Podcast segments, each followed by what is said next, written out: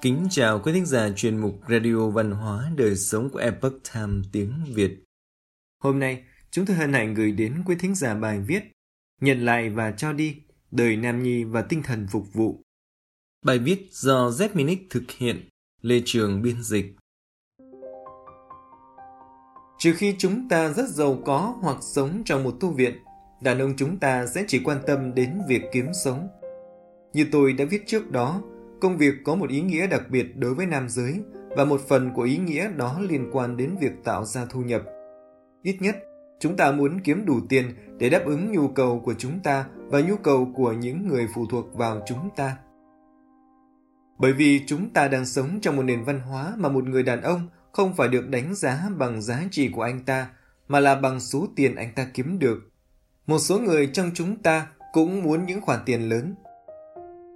Một giáo viên dạy văn học Anh có thể được học sinh và phụ huynh ca ngợi, nhưng thu nhập của anh ta chỉ bằng một phần nhỏ so với người hàng xóm làm nghề môi giới chứng khoán. Vì vậy, nhận là điều quan trọng với nam giới, nhưng cho đi thì sao? Ngài Churchill muốn ám chỉ điều gì khi ông viết rằng chúng ta sống nhờ những gì chúng ta cho đi? Ông ấy muốn nói là tinh thần phục vụ người khác. Nguồn gốc Ở phương Tây, chúng tôi có một truyền thống lâu đời về những người đàn ông phục vụ cho thành phố cổ đại Hy Lạp, quảng trường công cộng. Người Athens yêu cầu công dân nam phải thực hiện một số nhiệm vụ như tham gia bầu cử và phục vụ trong quân đội trong thời kỳ chiến tranh. Giống như người Athens, Cộng hòa La Mã coi việc đó là nghĩa vụ của tất cả các công dân nam. Trong thời Trung Cổ, phục dịch là trọng tâm của hệ thống phong kiến. Các vị vua, lãnh chúa, hiệp sĩ và nông nô liên kết với nhau bằng những nghĩa vụ cụ thể. Tuy nhiên, vì chúng bắt buộc phải có, những nghĩa vụ này không đáp ứng được khái niệm tình nguyện của chúng ta ngày nay về việc dành thời gian và năng lượng của chúng ta cho người khác miễn phí. Tuy nhiên, nếu chúng ta nhìn vào các tu viện thời đó, chúng ta thấy những người đàn ông và phụ nữ kinh doanh chỉ để cung cấp nơi trú ngụ cho khách du lịch, chăm sóc người bệnh, cho người đói thức ăn và cứu trợ người nghèo. Vì những khó khăn mà những người tiên phong và những người định cư phải đối mặt, và vì giới hạn của chính phủ, Hoa Kỳ có thể được coi là nơi sản sinh ra chủ nghĩa tình nguyện.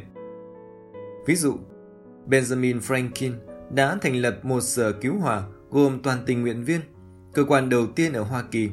Nhà ngoại giao và sử gia người Pháp Alexis de Tocqueville tin rằng những nhóm như vậy đã tạo thành xương sống của quốc gia mới.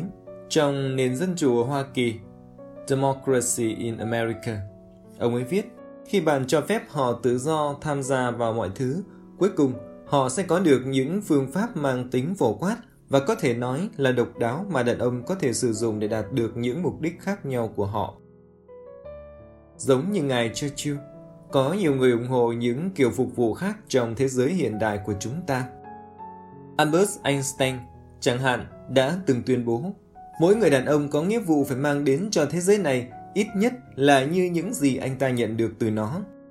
Mặc dù Muhammad Ali và Einstein là hai cá thể riêng biệt, nhưng võ sĩ nổi tiếng đó cũng có quan điểm tương tự về việc cho đi. Giúp đỡ người khác, ông từng nói là tiền thuê phòng bạn phải trả cho căn phòng của mình ở đây trên trái đất.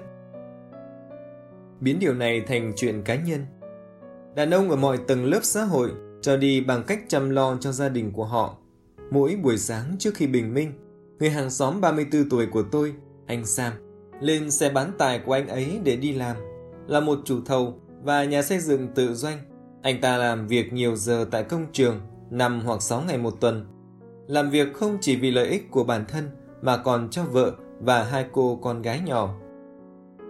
Một người đàn ông trẻ khác tôi quen biết, một luật sư, thường dùng bữa tối và chiêu đãi bọn trẻ khi anh ta trở về từ văn phòng. Tất cả nhằm để cho vợ anh ta có được giây phút nghỉ ngơi ngắn ngủi khỏi việc nhà vất vả vì các con. Một người ông mà tôi biết ở Bắc Carolina đã dành hàng trăm giờ trong năm qua để giúp con gái và gia đình cô ấy bằng cách giám sát và chỉ đạo những người xây dựng ngôi nhà mới của họ.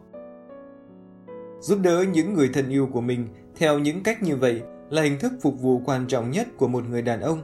Nó được ưu tiên hơn cả giải trí và niềm vui.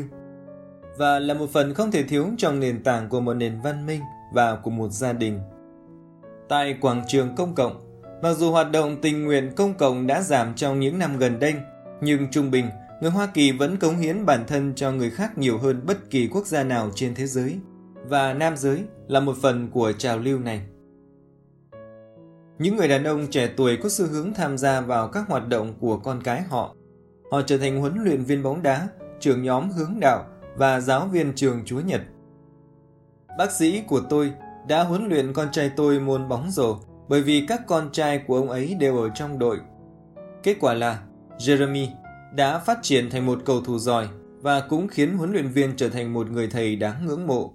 Vì những lý do tương tự, tôi đã từng là trưởng nhóm hướng đạo sinh từ lâu và dạy các thanh niên trong trường Chúa Nhật tại nhà thờ của tôi. Tất nhiên, rất nhiều ông bố khác cũng làm như vậy. Những người đàn ông lớn tuổi cũng có thể tạo ra sự khác biệt trong cộng đồng của họ. Người lãnh đạo của đội hướng đào sinh mà con trai út tôi tham gia đã rời bỏ vị trí đó sau khi con cái ông ra ở riêng. Nhưng ông ấy hoạt động hiệu quả và nổi tiếng đến nỗi các bậc phụ huynh đã xin ông ấy quay lại. Kết quả, ông ấy đã quay trở lại. Một người đàn ông khác mà tôi quen vào khoảng cuối những năm 70 tuổi đến thăm một trường tiểu học hai ngày một tuần để đọc sách cho lũ trẻ và dạy chúng chơi cờ vua. Trong cuốn The Book of Men, William Bennett viết Tinh thần dân chủ không chỉ tồn tại trong hiến pháp, luật và các quyết định của tòa án, nó được thể hiện trong cuộc sống của người dân. Henry Wadsworth Longfellow đã viết Cuộc sống của một người đàn ông không bao gồm việc mường tượng và mơ mộng, mà là những hoạt động từ thiện tích cực và tinh thần sẵn sàng phục vụ. Đó là đặc ân của chúng ta khi được giúp đỡ đồng loại của mình. Một cái giá nhỏ để đền đáp cho quyền tự do mà tất cả chúng ta được hưởng. Những lợi ích Lợi ích khi giúp đỡ những cá nhân và tổ chức là rõ ràng. Nếu không có đứng lên cống hiến thời gian và tài năng của họ, thì hoạt động của các nhóm thanh niên, bếp nấu súp từ thiện, thư viện và một loạt các tổ chức khác sẽ ít đi hoặc hoàn toàn biến mất. Ngoài ra còn có những lợi ích to lớn cho tình nguyện viên. Trong bài báo trực tuyến của mình, tình nguyện viên và xã hội dân sự Hoa Kỳ, Susan Dreyfus xem xét một số món quà chúng ta nhận được khi cho đi. Tình nguyện viên có thể giúp gắn kết một cộng đồng khi mọi người thuộc mọi chủng tộc và xuất thân cùng tham gia vào một nhiệm vụ. Cô trích dẫn các nghiên cứu cho thấy hoạt động tình nguyện có thể giảm bớt sự cô đơn và trầm cảm, đồng thời cho phép những người tham gia tìm thấy mục đích cao cả hơn trong cuộc đời. Tình nguyện thậm chí có thể tác động đến thể chất. Nghiên cứu từ Đại học Carnegie Mellon cho thấy những người lớn tuổi tình nguyện ít nhất 200 giờ mỗi năm sẽ giảm 40% nguy cơ bị huyết áp cao. Thiếu vắng đàn ông Bất chấp những lợi ích nói trên, nam giới ở mọi lứa tuổi vẫn tham gia tình nguyện ít hơn nhiều so với phụ nữ. Trong bài báo trực tuyến, tại sao đàn ông không tham gia tình nguyện nhiều như phụ nữ? Dan Scoff mở đầu bằng câu chuyện này. Khi Wyckoff, một tổ chức thúc đẩy hoạt động tình nguyện của các chuyên gia trẻ tuổi, bắt đầu gửi thư tuyển dụng, ban lãnh đạo đã bị choáng váng bởi một khía cạnh của những người xin việc. Mặc dù các bức thư được gửi đến một nhóm đồng đều về giới tính, nhưng 95% phản hồi là phụ nữ. Như Koff đã nói, đây là một trường hợp cực đoan. Nhưng dù sao, phụ nữ tình nguyện với tỷ lệ cao hơn nhiều so với nam giới. Ông trích dẫn các nghiên cứu khác nhau cho thấy một số lý do có thể giải thích cho sự khác biệt này. Ví dụ như, phụ nữ làm việc nhiều hơn trong nhà hoặc làm công việc bán thời gian. Đôi khi họ rảnh rỗi hơn để giúp đỡ trường của con họ hoặc nhà thờ. Nhưng cuối cùng, Koff kết luận rằng khoảng cách này vẫn là một điều khó lý giải. Vì vậy, hỡi các quý ông ở mọi lứa tuổi, nếu các bạn đang cô đơn hoặc ít hài lòng với công việc hàng ngày, hoặc nếu bạn đang muốn tạo ra sự khác biệt trong cuộc sống của ai đó, hãy cân nhắc tìm một nhóm người bạn có thể giúp đỡ. Bạn sẽ làm điều tốt cho thế giới và cho chính mình. Quý thính giả thân mến, chuyên mục Radio Văn hóa Đời sống Epoch Time tiếng Việt đến đây là hết. Để đọc các bài viết khác của chúng tôi, quý vị có thể truy cập vào trang web etviet.com. Cảm ơn quý vị đã lắng nghe, quan tâm và đăng ký kênh.